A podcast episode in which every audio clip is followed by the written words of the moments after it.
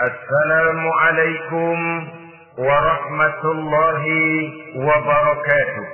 وعليكم السلام ورحمة الله وبركاته بسم الله الرحمن الرحيم. الحمد لله رب العالمين والعاقبة للمتقين ولا عدوان إلا على الظالمين. والصلاة والسلام على أشرف الأنبياء والمرسلين سيدنا ومولانا محمد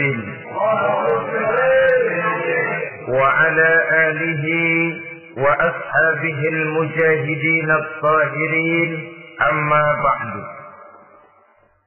Saudara-saudara kaum muslimin rahimakumullah. Salah satu kelebihan makhluk bernama manusia yaitu bahwa Allah Subhanahu wa taala menghiasi hidup manusia ini dengan syahwat atau yang lazimnya kita sebut sebagai hawa nafsu. Inilah tenaga yang merupakan daya dorong yang melahirkan dinamika dalam kehidupan manusia yang menyebabkan terus-menerus terjadinya perkembangan dalam sejarah peradaban dan kehidupan manusia. Hawa nafsu bisa melambungkan seseorang kepada puncak kejayaan dan hawa nafsu dapat menenggelamkan seseorang ke dasar jurang kehancuran yang paling dalam. Pada surah Ali Imran ayat 14 Allah subhanahu wa ta'ala berfirman, A'udhu billahi minas syaithanir rajim. Zuyina lin-nasi hubbus syahawati minan nisa'i wal banin wal qanatiril muqantarati minadh dhahabi wal fiddah wal khairil musawwamati wal an'ami wal harth. ذلك متاع الحياة الدنيا Wallahu indahu husnul ma'ab. Mari kita perhatikan ayat ini lebih dekat lagi. Allah Subhanahu wa taala menjelaskan, "Zuyyina lin-nasi hubbus syahawat." Makhluk manusia itu dihiasi dengan hawa nafsu. Dengan kata lain, hawa nafsu adalah perhiasan. Manusia tanpa hawa nafsu sama saja dengan orang yang tidak berhias. Monoton, tidak mempunyai perkembangan dalam gerak kehidupannya. Tetapi kalau hawa nafsu adalah perhiasan, maka jika kita berbicara soal perhiasan, ada dua hal yang harus menjadi catatan pokok. Pertama, kapan satu perhiasan boleh kita pakai? Yang kedua, di mana perhiasan itu harus kita pakai? Kalau saudara berdandan rapi, pakai sepatu dengan kaos kaki, celana, jas, pakai dasi segala macam, tapi itu saudara lakukan pada saat saudara akan pergi ke WC, maka saudara sudah memakai perhiasan tidak pada waktu yang tepat. Begitupun sebaliknya, kalau jam tangan saudara pakai di kaki, kopiah saudara pasang di kaki, lalu sepatu naik ke atas jidat, maka saudara memakai perhiasan tidak pada tempatnya yang tepat. Demikian juga sifat yang bernama nafsu. Kapan dia boleh diperturutkan, di mana dia boleh disalurkan. Adalah tugas daripada agama untuk mengatur syahwat atau hawa nafsu. Lihatlah kehidupan malaikat. Malaikat makhluk yang diciptakan Allah tanpa hawa nafsu. Maka kehidupan malaikat monoton. Malaikat tidak mempunyai peradaban dan kebudayaan. Malaikat adalah makhluk yang secara instinktif diciptakan untuk berbakti, tidak punya alternatif atau pilihan lain.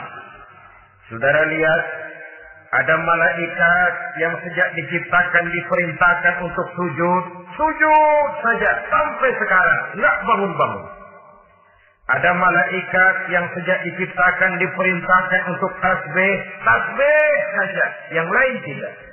Ada malaikat yang sejak diciptakan diperintahkan mencabut nyawa. Nyawa saja urusannya. Yang lain tidak.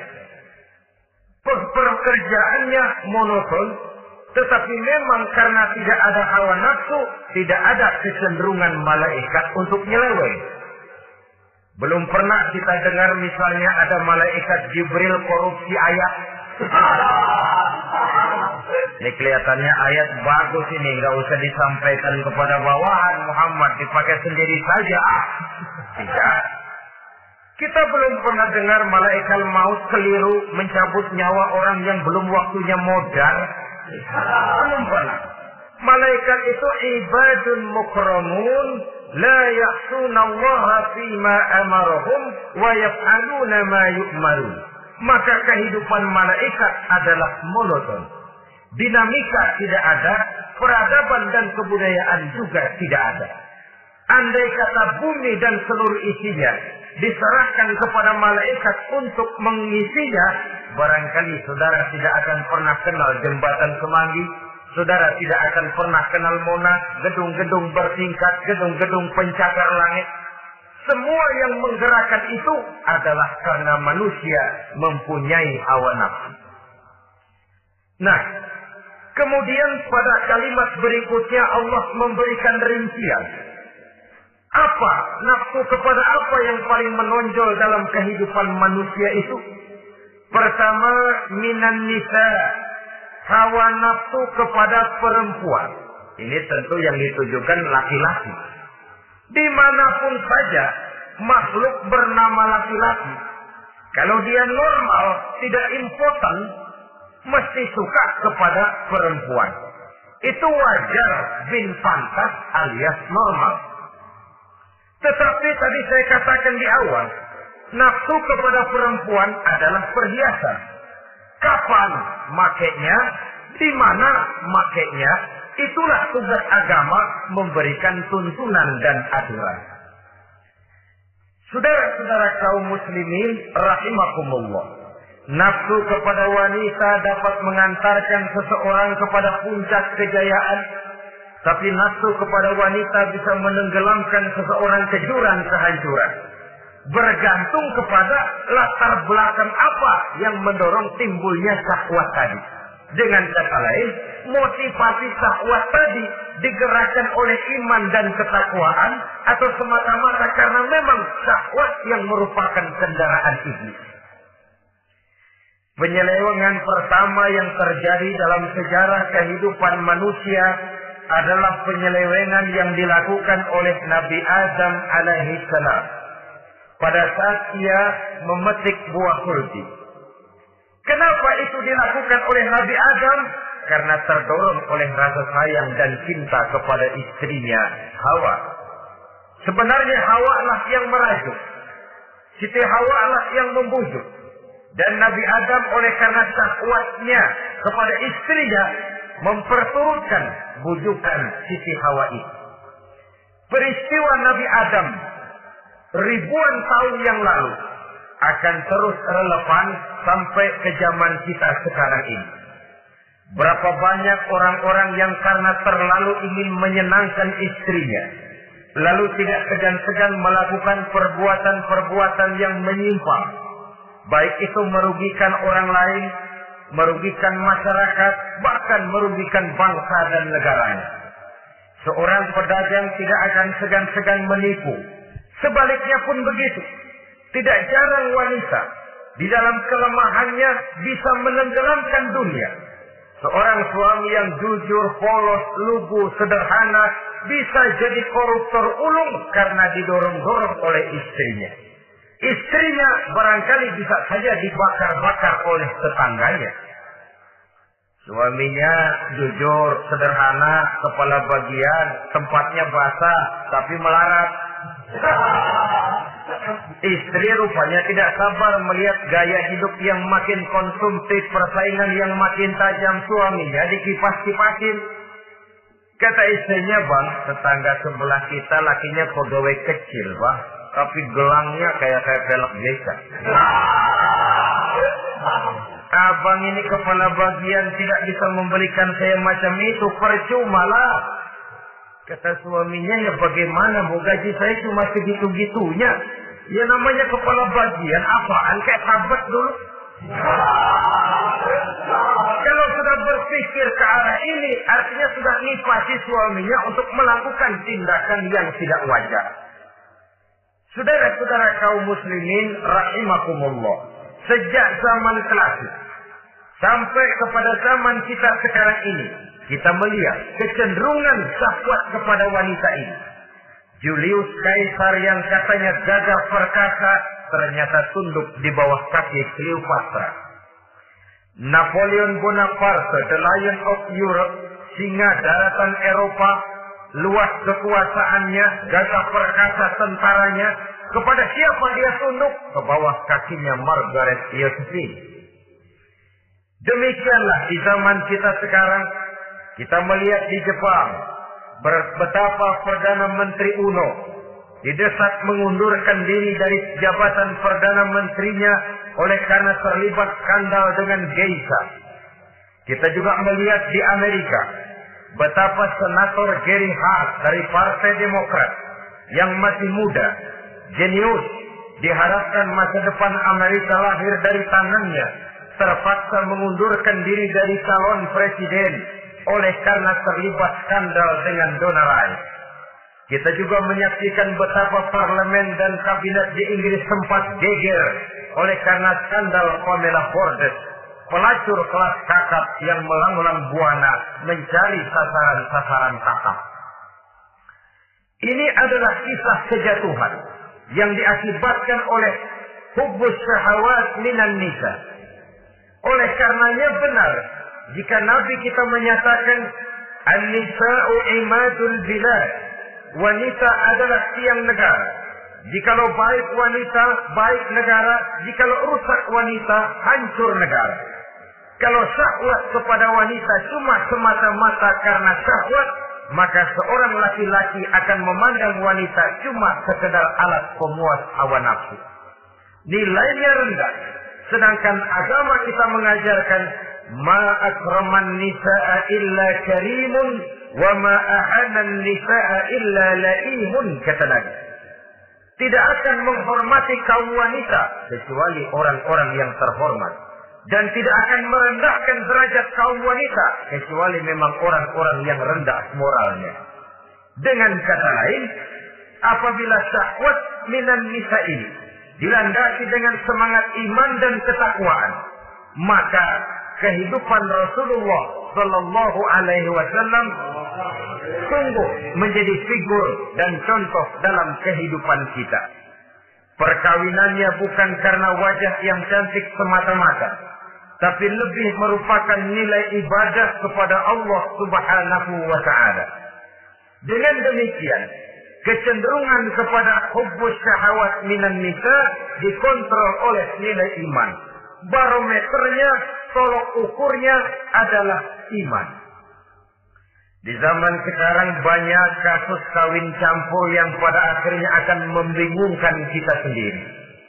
Padahal Al-Quran secara jelas dan tegas memberikan bimbingan. Orang itu kalau sudah kata Imam Syafi'i, wa ainur ridho an kulli aibin kalilatun kama anna aina suhti subdil masawiyah. Mata kalau dibalut cinta dia buta terhadap nista. Tapi mata kalau dibalut benci hanya melihat yang keji-keji saja. Biasanya cinta kepada wanita memang bisa menimbulkan dorongan yang positif. Tapi juga bisa membuat seseorang buta sama sekali. Dorongan yang positif paling kurang dari segi penampilan. Coba lihat lelaki kalau lagi demen perempuan. Lenjeng banget. Disiram rambutnya rapi, terikaan bajunya lancip, sepatunya mengkilat, kantong celananya tebel, perkara anduk isinya bukan soal. Yang penting kan gaya. Lalu dinamis, kreativitas, kreativitasnya agak saja timbul. Tapi pada sisi lain, jika orang sudah kehilangan pertimbangan, juga kadang-kadang tidak segan-segan mengorbankan akidah. Mengorbankan nilai-nilai iman. Padahal ini taruhan utama sampai Quran dengan tegas memberikan peringatan. Wala amatun mu'minatun khairun min musyrikatin walau a'jabatkum. Perempuan budak yang hitam legam. Kalau beriman itu lebih baik untuk dinikahi daripada wanita cantik berkulit kulit kuning langsat tapi musyrik. Lebih baik budak yang hitam legam beriman daripada wanita cantik berkulit kuning langsat berhati bangsat. Tapi kita kadang kehilangan pertimbangan. Karena agama, karena cinta, agama digadaikan. Karena cinta, akidah terjual. Karena cinta, keyakinan jadi korban. Ini semua penyakit yang datang dari hubbus syahawat minan nisa. Kecenderungan mengumbar nafsu kepada perempuan. Ini memang perhiasan, tapi bisa juga jadi bumerang dalam kehidupan manusia. Berapa banyak penyelewengan-penyelewengan terjadi karena pengaruh wanita yang tidak bisa jadi bisa. Ini pengaruh di dalam kehidupan memang sedemikian besarnya. Sehingga saudara-saudara kaum muslimin, inilah yang perlu dikendalikan dalam kehidupan kapan dan di mana. Kalau nafsu adalah perhiasan, kapan dan di mana perhiasan itu harus kita pakai. Di mana dia harus kita tempatkan. Begitu juga yang menyangkut soal perempuan. Kapan? Ya kapan? Tentu kalau sudah nikah. Di mana? Yang jelas bukan di depan umum.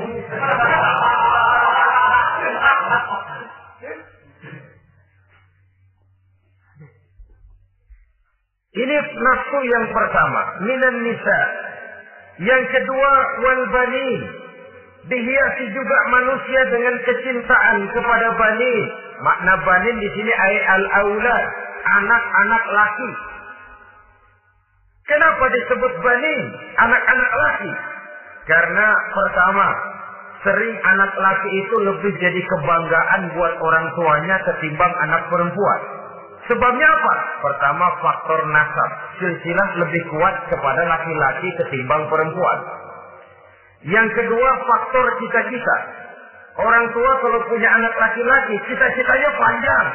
Nah, kau nanti jadi dokter ya. Nah, jadi insinyur ya. Nah, jadi pilot ya. Nah, jadi pengusaha ya. Nah, jadi presiden ya. Tapi kalau dia punya anak perempuan, paling, ya, nak, mudah-mudahan nanti kamu dapat jodoh orang baik, nak. Dapat jodoh orang soleh.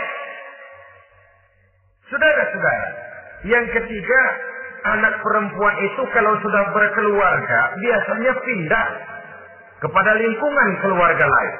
Sehingga orang berkata, punya anak perempuan banyak sebenarnya seperti agen. Artinya, artinya ada yang mau bawa, kan gitu. Ada yang minta, ambil. Ada yang berminat, buntel. Paling-paling dia nengokin orang tuanya lebaran. Ya syukur kalau sebulan sekali atau seminggu sekali. Tapi minimnya kan lebaran. Dengan demikian dari garis nasab ini lebih kuat al-banin ketimbang al-banat. Manusia dihiasi dengan kecintaan kepada anak-anak. Sering karena terlalu cinta kepada anak, kita menjerumuskan anak. Terlalu sayang kepada anak segala maunya kita perturutkan tanpa kendali dan kendala. Akhirnya sifat yang demikian itu malah mendorong anak untuk manja, tidak percaya kepada kemampuan yang dimilikinya, selalu mengandalkan kepada kebesaran, kemampuan daripada orang-orang yang dibanggakannya itu, Dan dalam kondisi demikian, kedewasaan dan tanggung jawabnya akan lambat berkembang. Maka Allah subhanahu wa ta'ala memperingatkan bahwa harta dan anak bisa menjadi fitnah. Dalam ayat lain Allah juga memperingatkan, Ya ayyuhalladzina amanu, la tulhikum amwalukum wa auladukum an zikrillah.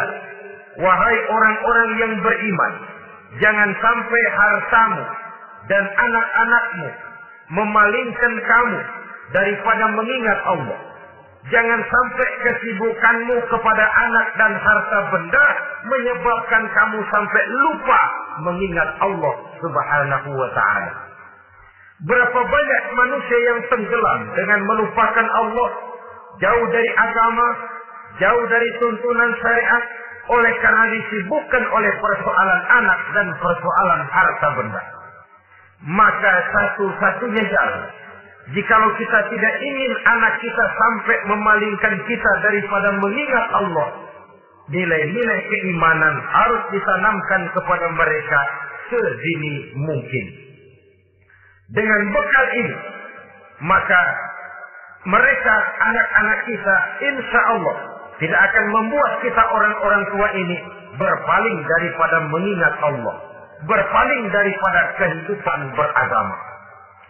Memang karena anaklah kita orang tua peras keringat banting tulang, pergi pagi pulang sore cari nafkah. Karena anaklah kita orang tua kepala jadi kaki, kaki jadi kepala. Asal mereka bisa menikmati hari depan yang lebih baik dari yang kita nikmati sekarang ini. Tapi berapa banyak juga orang-orang tua yang tidak sadar akan amanah berupa anak ini. Mereka lalai, mereka bersikap masa bodoh, padahal tidak akan ada yang tidak dipertanggungjawabkan di hadapan Allah Subhanahu wa taala. Orang tua bisa mendapat pensiunan pahala kalau anaknya tumbuh menjadi anak yang soleh.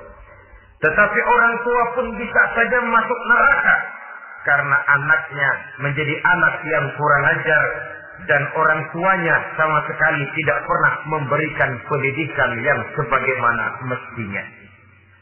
Saudara-saudara kaum muslimin rahimakumullah.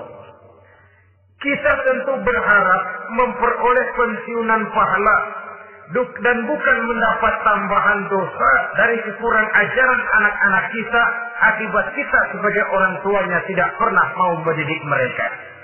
Dalam hadis ada diriwayatkan ada anak kurang ajar. Sembahyang tidak, puasa ibadah tidak, kenal Allah tidak, beriman pun tidak. Dosa kelewat banyak, kejahatan berkarat. Di akhirat nanti disidang dia. Ditanya, kamu kenal siapa Tuhanmu? Tidak. Kamu tahu siapa nabimu? Tidak.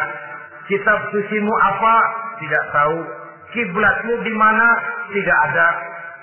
Kamu sholat? Tidak pernah. Kamu puasa? Tidak pernah. Wah, kalau begitu kamu rusak sekali. Kamu neraka. Anak ini mengajukan protes. Saya menuntut keadilan. Benar saya tidak kenal siapa Tuhan saya. Saya tidak tahu apa kitab suci saya. Saya tidak pernah mendirikan sholat.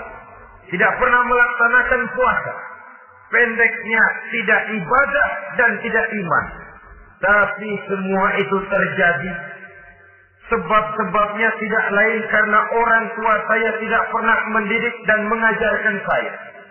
Orang tua saya tidak pernah mengarahkan saya ke jalan itu. Sampailah saya seperti keadaan yang sekarang ini. Orang tua saya enak-enakan ngaji, saya teler diam tepi aja. Orang tua saya memegang kitab, saya megang botol. Dia tahu, dia diam saja. Dia tahu dan dia tidak memberikan peringatan. Karena orang tua saya lah, maka saya jadi seperti sekarang ini. Kalau saya harus masuk ke dalam neraka, saya menuntut keadilan agar orang tua saya juga ikut bersama saya gabung ke dalam neraka. Orang tuanya yang baik-baik dipanggil, Sudah mau berangkat ke surga nih orang tua. Dipanggil, Tar dulu mas, dulu. Mau ke mana kencang banget? Surga pak. Nanti dulu urusan belum beres. Ini benar anakmu ini. Dilihat anaknya. Iya, iya anak saya ini. Waktu di dunia nggak pernah diajarin ngaji. Nggak pernah. Sampai dia nggak kenal Tuhannya. Nggak kenal nabinya. Nggak kenal kiblatnya. Nggak kenal kitabnya. Iya. Dia sembahyang, kamu diam nggak dia nggak sholat, kamu diamin aja. Iya kali. Kenapa pakai kali? Yang benar ngomong. Ramadan dia nggak puasa, kamu nggak tegur, kamu diam saja. Iya. Wah, kamu nggak tanggung jawab. Kamu tahu anak itu adalah amanah. Menyia-nyiakan amanah adalah khianat. Khianat adalah dosa besar. Jadi bagaimana saya? Ya kamu gabung sama anakmu, join ke neraka berdua bareng. Lantaran kamu tidak mau mendidik mereka, anak-anakmu, maka jadilah anak-anakmu seperti sekarang ini. Saudara-saudara kaum muslimin, rahimakumullah. Sebaliknya, jikalau anak-anak kita yang kita cintai ini, yang merupakan buah hati belahan jantung, tumbuh dan berkembang menjadi anak-anak yang soleh, yang bermanfaat bagi masyarakatnya, bagi agama, bangsa dan negaranya, kita orang tuanya bolehlah tentram menerima pensiunan pahala. Menerima pensiunan pahala dari kesolehan anak yang ditinggalkannya. Alangkah nikmatnya mendapat pensiunan pahala. Terbaring kita di bawah pohon kemboja. Nilai kebaikan kita dikenal orang. Nama kita akan tetap hidup oleh karena kita meninggalkan anak-anak yang tumbuh menjadi generasi yang soleh. Bukan anak yang salah. Oleh karenanya, kecintaan kepada anak jangan sampai membuat kita lalai dari mengarahkan mereka kepada kehidupan beragama. Di zaman sekarang ini, kecenderungan kita mengarahkan anak pun sudah kepada kecenderungan yang berbau materialistis maka yang ramai bagaimana anak bisa mengejar program MBA, Master of Business Administration. Supaya keluar bisa jadi manajer. Bagaimana anak lalu kursus komputer. Supaya keluar menjadi tenaga yang canggih di bidang komputer. Ya, kalau dia perempuan cantik, bagaimana dia bisa masuk Akademi Sekretaris and Management supaya bisa jadi sekretaris. Atau bagaimana dia bisa masuk sekolah nyanyi supaya nanti jadi penyanyi dengan tarik suara uang lalu mengalir ke dalam kocek jutaan nilainya. Maka yang ramai pun hal-hal yang semacam itu. Dalam pada itu pengajian, kursus-kursus keagamaan, tadi-tadi klub yang membicarakan masalah-masalah agama ramainya kadang-kadang kalau bulan Ramadan. Nah, dianggap training center. Ya lumayan daripada tidak sama sekali mah lumayan. Tapi dengan demikian ini kan merupakan bagian terpokok dari kehidupan manusia. Alangkah idealnya jika dia mengantongi gelar MBA, Master of Business Administration, tapi punya nilai iman yang tangguh, ahli komputer, tapi punya keyakinan beragama yang mantap. Dan ini harus ditanamkan lebih dahulu sebelum dia menguasai disiplin ilmu yang lainnya. Saudara-saudara kaum muslimin rahimakumullah. Kecintaan kepada anak-anak sering mendorong seseorang untuk menimbulkan sifat nepotisme. Segalanya serba garis keturunan Sejak ia jalur birokrasi sampai ke dalam kehidupan sehari-hari, nepotisme ini bisa terlihat. Orang kehilangan kondisi objektivitasnya. Mampu atau tidak, soal lain. Bidangnya atau tidak, bukan soal. Yang penting masih ada hubungan keturunan. Maka timbullah tumpang tindih untuk sesuatu pekerjaan yang tidak sesuai dengan kemampuan dan keahliannya. Di desa-desa kita melihat masjid, ketua masjid bapaknya, bendahara anaknya, sekretaris mantunya, Bilal besannya, Kol beduk engkongnya. Pokoknya asal masih ada garis keturunan, masuk. Tidak, minggir. Ini pada akhirnya kurang menciptakan pemerataan kesempatan. Iyalah kalau profesinya, tapi kan jarang yang demikian itu. Kita boleh cinta kepada anak-anak kita, tapi jangan lalu mempergunakan posisi yang kebetulan kita gunakan untuk menempatkan anak-anak kita lebih dari kemampuan yang mereka miliki. Nepotisme yang lahir. Sehingga ini bukan saja tidak mendidik, tapi mengakibatkan terjadinya tumpang tindih. Tidak lagi berprinsip the right man on the right job. Bahwa orang harus ditempatkan sesuai dengan keahliannya. Tapi kita sudah berpikir subjektif. Ahli atau tidak ahli, asal masih berbau keturunan, ayo silahkan. Nepotisme yang akan lahir. Oleh karenanya, mencintai anak adalah sesuatu yang merupakan perhiasan di dalam kehidupan. Wajar, tetapi harus kita menempatkannya sesuai dengan semestinya. Ini yang kedua. Yang ketiga, nafsu yang menghiasi hidup manusia itu adalah nafsu kepada wal qanatiril muqantarati min az-zahabi wal fiddah. Al-qantarah ay al-malul katsir. Kecintaan, kesenangan, nafsu kepada harta benda yang banyak daripada emas dan perak. Ini tentu sesuai dengan situasi dan kondisi. Kecintaan untuk mengumpulkan harta benda yang sebanyak-banyaknya Baik itu berupa emas, baik itu berupa perak.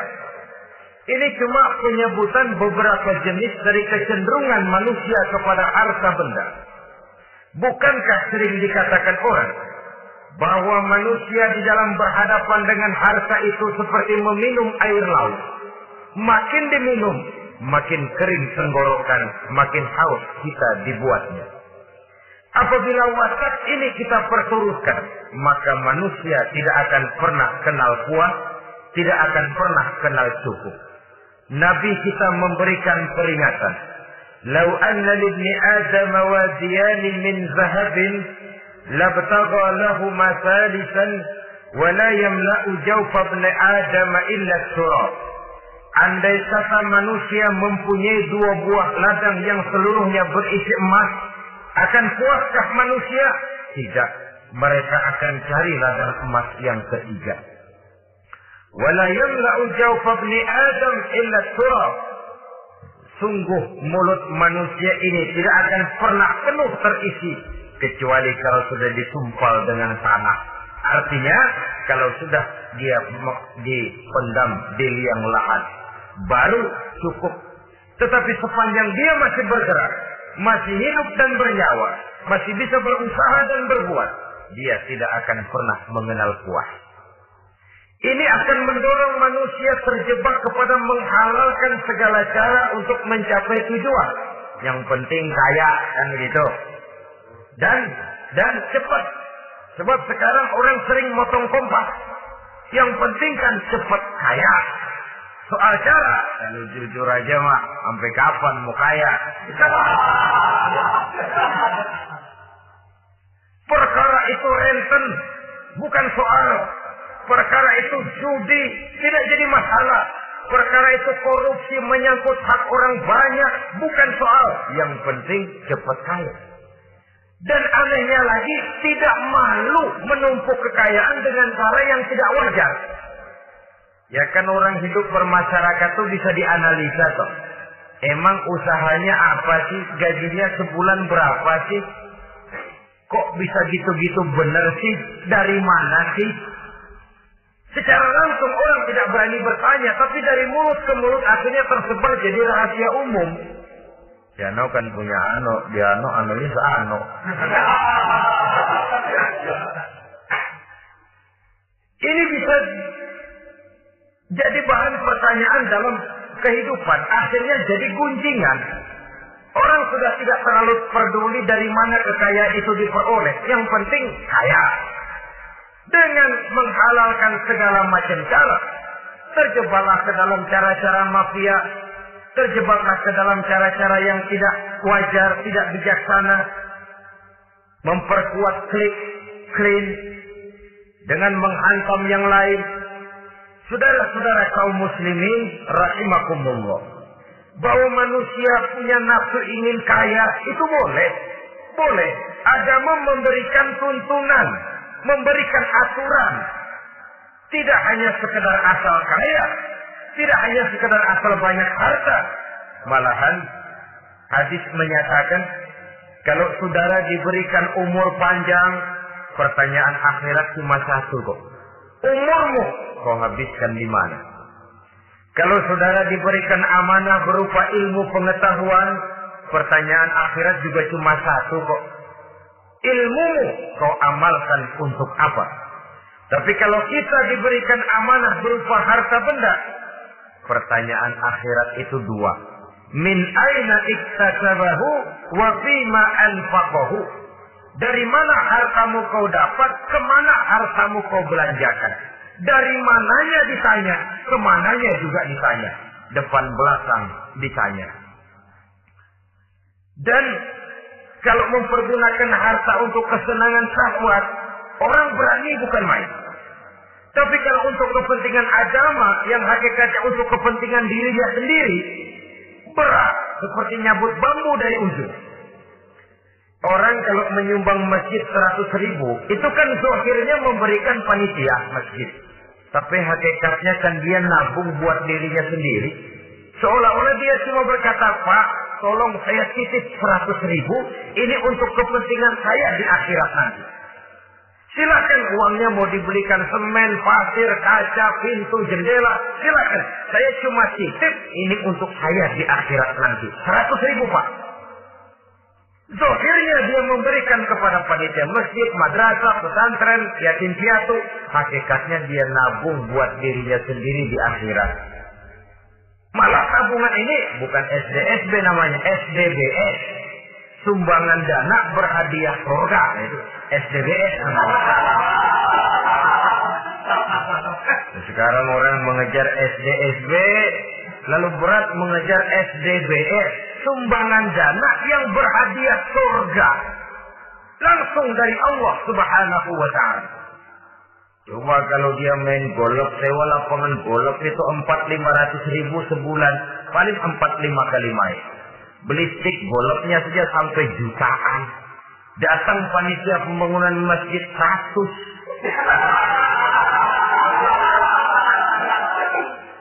Ini tadi doain masuk surga lagi.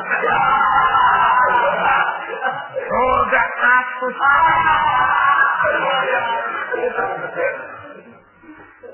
Saudara-saudara kaum muslimin rahimakumullah. Kecintaan kepada harta benda yang banyak. Baik berupa emas, berupa perak. Mendorong orang untuk berlomba-lomba yang Allah peringatkan dalam Al-Quran. Al-Hakumut Takasur. Hatta zurtumul maqabir. Kamu telah lalai akibat kamu berlomba-lomba memperbanyak materi dunia. Hatta zurtumul maqabir sampai kamu dekat masuk ke liang kubur. Baru rupanya sadar bahwa perlombaan ini tidak akan pernah sampai ke garis finish. Betapapun jauhnya rally Paris Dakar, garis finishnya ada. Betapapun hebatnya medan yang ditempuh buatnya gurun pasir Afrika, garis finishnya pasti ada. Itu kan rally yang terbuat di dunia katanya. Paris Dakar. Tapi garis finishnya ada. Namun jika kita berlomba memperbanyak harta, kita tidak akan pernah sampai ke garis finish. Yang kecil-kecilan aja dah. Kalau orang ditanya, Kamu kenapa sih belum mau sembahyang? Ya, bagaimana mau sembahyang, Pak? Tinggal di Jakarta masih kontrak. Siapa habis tahun di ubur-ubur yang punya rumah. Ah, kalau punya rumah sendiri, walaupun kecil-kecilan, saya mau ibadah, Pak. Ya, diberikan rezeki oleh Allah. Bisa bikin rumah, walaupun kecil-kecilan. Belum juga mau sembahyang. Kok belum juga sembahyang? Iya, Pak. Rumah emang udah punya sendiri. Cuman kecil, Pak atasnya asap kalau hujan itu bocor. Ah, kalau bisa bikin rumah yang permanen, Pak. Tenang, saya ibadah, sembahyang saya rajin. Iyalah, diberikan rezeki, bisa bikin rumah permanen. Bagus rumahnya. Lain lagi. Iya, rumah sudah permanen, tembok, kubin, Cuman isinya belum ada pak perabotannya. Ya. Kalau punya peralatan rumah tangga yang memadai, tenang saya ibadah. Diberikan juga rezeki, bisa beli perabotan rumah tangga yang lumayan. Di atas tekelnya sudah pakai karpet, mebelnya spaghetti, tempat tidurnya alga spring bed, dan lo pilo, ada kulkas, ada TV, di sebelah TV ada kunci mobil. Kuncinya mobilnya.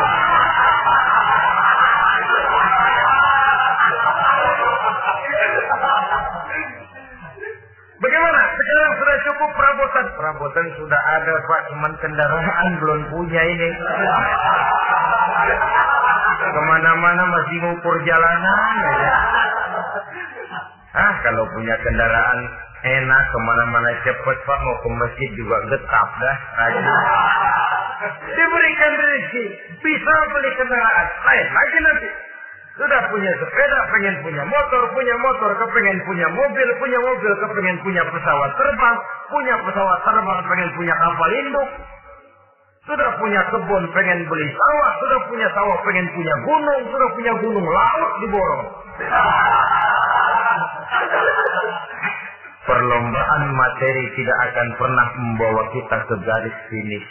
Karena sifatnya sangat abstrak, bahkan akan mendorong kita seperti gurita. Cenderung kepada penyakit tamak bin rakus alias serakah. Dengan demikian saudara-saudara, bahwa kecintaan kepada harta merupakan nafsu dan nafsu itu adalah perhiasan dia bisa menjadi daya dorong positif. Kalau dalam upaya memperoleh harta itu kita tidak akan keluar dari tujuan keriduan Allah. Saya cari nafkah, tapi yang Allah ridho. Saya ingin kaya, tapi dengan cara yang Allah ridho. Ini kunci yang akan menyelamatkan kita manusia dari perangkap menghalalkan segala cara. Ini yang ketiga. Yang keempat, dihiasi manusia itu dengan nafsu kepada wal khailil musawwamah. Kuda yang bagus. Kendaraan yang bagus. Kuda yang terpelihara. Al-musawwamah ada yang mentafsirkan ar-ra'iyah. Ar-ra'iyah itu yang digembalai binatang ternak kuda yang digembalai atau kuda yang diikat. Artinya, kalau dulu kan yang namanya tuan-tuan tanah itu baru dibilang bejeger kalau ke mana-mana naik kuda. Ah, jet set zaman dulu itu. itu udah kelompok jet set itu kendaraan. Kalau sekarang baby benda. Dulu mah kuda band.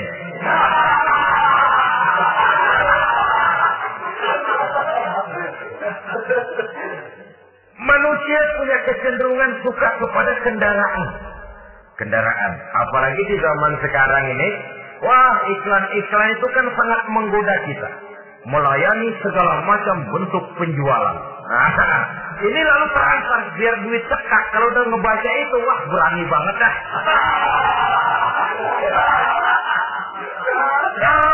Nggak mungkin cukup, tapi begitu baca melayani segala macam bentuk penjualan dengan fasilitas ringan. Nah, jadi dah. Jadi juga punya mobil jadi dah. Perkara utang itu bakal nyekek leher bukan soal. Kasihan saudara-saudara kita di daerah-daerah yang terjebak kepada iklan-iklan merangsang yang akhirnya di luar kemampuan. Sehingga terjebak pada saat dia harus mengembalikan kredit dia tidak mampu, barang disita, uang hangus, nyengir. Hmm, begitu kembali tahlil. habis arang besi binasa. Bahwa kita menginginkan kendaraan yang serba baik, silakan. Tiap akhir tahun ganti merek, keluar yang baru ganti lagi. Itu kalau orang yang mampu, buat kita yang tidak mampu, kenapa tidak bersyukur melihat yang lebih rendah di bawah kita? Alhamdulillah kita punya mobil, tangga kita cuma punya motor.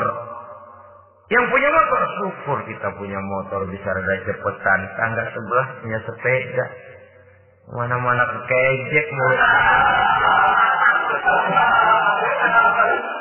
Yang punya sepeda, alhamdulillah punya sepeda. Tangga sebelah ke mana-mana jalan kaki. Yang jalan kaki, syukur masih bisa jalan. Teman sebelah lumpuh bertahun-tahun. Yang lumpuh, alhamdulillah masih hidup Tangga sebelah kemarin out nggak balik lagi. Saudara-saudara, saya pikir menengok ke atas itu perlu supaya ada rangsangan kita untuk maju. Tapi menengok ke bawah pun juga lebih perlu agar kita mensyukuri yang ada dan tidak suuzon, tidak buruk sangka kepada Allah. Apa yang diberikan Allah kepada kita sekarang ini itulah yang terbaik menurut Allah untuk kita. Saudara-saudara kaum muslimin rahimakumullah. Dahulu ada seorang pemuda, matanya buta. Dia mengeluh, "Ya Allah, kenapa saya dilahirkan dalam keadaan buta? Apa dosa saya? Apa salah saya? Andai kata saya tidak buta, saya melihat keindahan alam ini, saya lebih akan bersyukur kepadamu ya Allah." Nah, sudah dia berburuk sangka kepada Allah. Satu hari ini Raja Baduy di pedalaman mengerahkan tentaranya menculik anak-anak muda. Ini Raja Baduy ini kanibal, artinya suka makan daging manusia. Anak-anak muda ini diculik. Yang masih muda-muda ya, kalau kambing, kambing muda itu kan di sop rada sedap. Rupanya ini Raja kanibal ini begitu. Anak-anak muda termasuk ke pemuda yang buta tadi itu kena culik. Ya, sudah diculik di Rawatlah di istana raja ini. Diberikan pakaian bagus, dikasih makan serba enak. Sebab apa? Supaya badannya gemuk. Setelah gemuk nanti dipotong, di top legit. Sudah, kerjanya cuma makan, tidur, makan, tidur, fasilitas nikmat, tidur enak. Ya, sudah giliran dapat satu bulan, dua bulan kemudian, ketika mau diambil anak-anak muda ini, Raja sendiri yang milih mana yang di stop duluan nih. Sampai giliran anak muda yang buta ini, raja geling kepala. Yang begini mau buta dagingnya gak enak. Ini satu satu lepas saja lepas. Saya mau makan daging orang buta. Lepas saja. Pulang ini anak muda, batinnya bersyukur, sujud syukur ya Allah. Katanya untung saya buta. Coba kalau saya nggak buta udah habis saya di stop. Dua bulan yang lalu dia mengeluh, ya Allah kenapa saya dilahirkan dalam keadaan buta? Sekarang dalam pulang ke rumah, perjalanan menuju ke rumah dia berkata, Alhamdulillah, andai kata saya tidak buta, habis badan saya di stop oleh raja yang kanibal tadi. Saudara-saudara kaum muslimin, rahimakumullah. Jadi dengan demikian pola hidup yang konsumtif sesungguhnya sangat tidak mendidik apabila dilatar belakangi oleh kemampuan yang tidak menunjang. Dengan demikian setidaknya mendidik orang untuk berhayal. Anak-anak muda sama merek mobil ngerti banget dah. Punya ada. Ini BMW model terakhir nih. Nih, kemarin gue ngeliat di sana gue megang. Megang lah.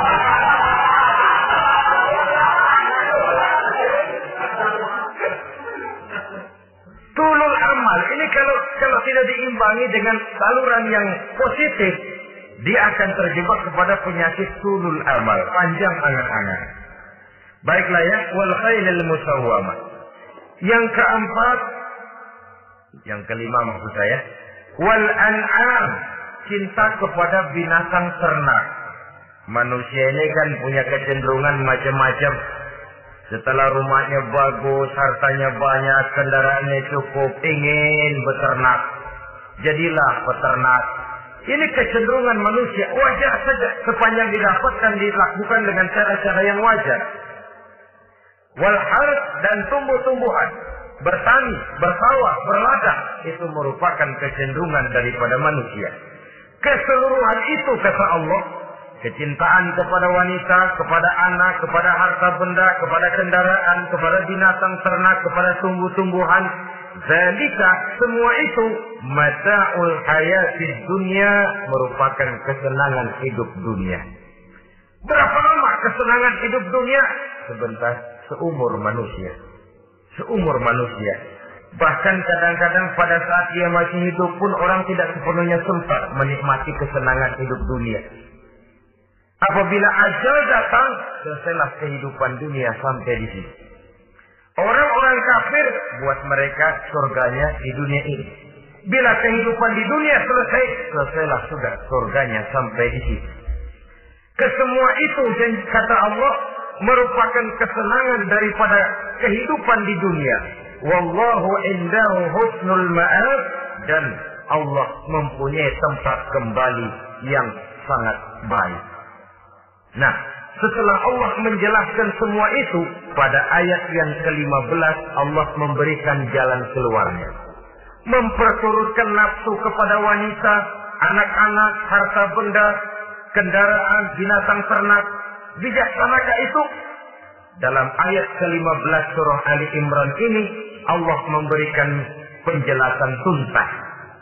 Qul a'unabbi'ukum bi khairin min zalikum Katakan kepada mereka Muhammad, maukah kamu aku beri kabar yang lebih baik dari semua itu?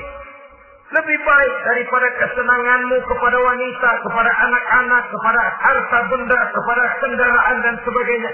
Mau kamu aku beritahu yang lebih baik daripada semua itu? Jawaban tentu mau. Kalimatnya bukan ukhbirukum, a'unabbi'ukum An-naba itu berita yang besar. Lain dengan al-khabar itu berita biasa saja. An-naba sehingga pembawa berita disebut nabi dari naba yang yang di pembawa berita yang benar. A'unabbi'ukum maukah aku aku tunjukkan kepada satu berita yang benar-benar besar dan benar-benar lebih baik dari yang semua disebutkan tadi. Apa jalan keluarnya?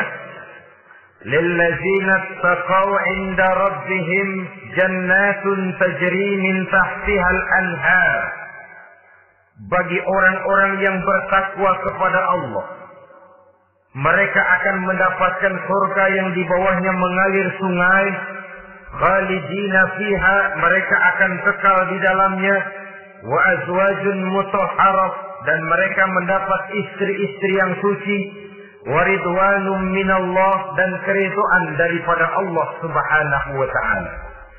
Kalau kamu hai orang-orang yang beriman, kalau kamu hai manusia menyangka bahwa nafsu kepada wanita, anak-anak, mengumpulkan harta benda, kendaraan yang menarik, binatang ternak dan tumbuh-tumbuhan itulah yang lebih baik untuk kesenangan dunia. Memang itu kesenangan dunia.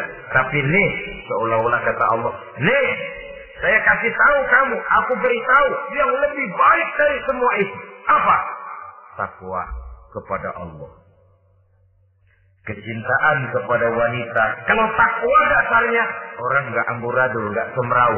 Nggak pokoknya gue masalah perempuan dan membuat terus. Tapi punya kaidah, punya norma. Demikian juga kepada anak-anaknya. Demikian juga kepada harta benda. Pokoknya asal harta mau halal mau haram tekuk terus deh. Semuanya dilandasi oleh takau, illazina takau, oleh ketakwaan kepada Allah. Nah, ketakwaan ini akan menghasilkan apa? inda rabbihim jannatun tajri min tahtihal anhar melahirkan menghasilkan surga yang di bawahnya mengalir sungai-sungai. Saudara-saudara kaum muslimin rahimakumullah. Jika kita menyangka bahwa wanita bisa memberikan kesenangan, iya kesenangan dunia. Jika kita menyangka bahwa harta benda bisa memberikan kesenangan, iya kesenangan dunia. Jika kita menyangka bahwa kendaraan bisa memberikan kesenangan, iya kesenangan dunia. Tapi kita tidak cuma ingin itu, kita ingin itu semua juga bisa membawa kesenangan akhirat. Caranya landasi dengan takwa.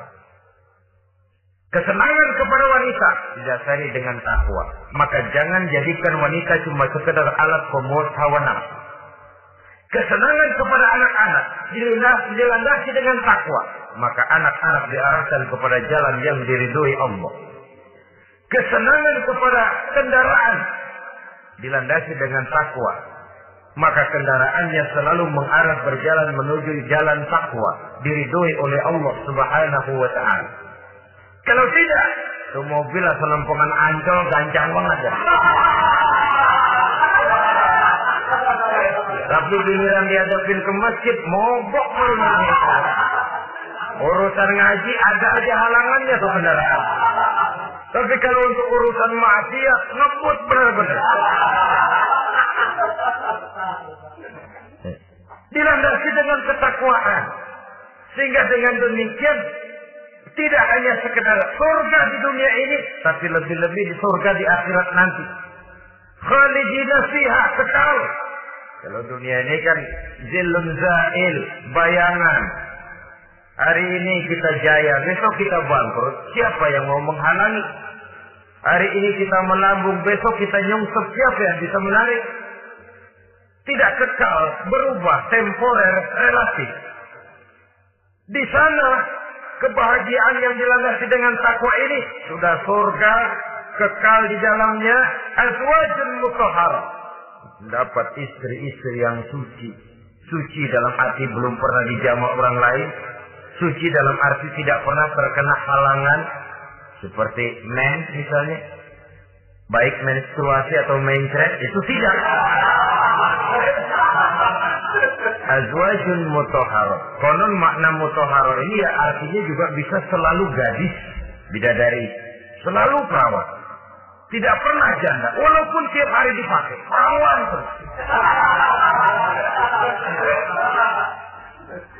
Dan yang lebih penting, waridwanum minallah mendapat ridho dari Allah Subhanahu wa taala.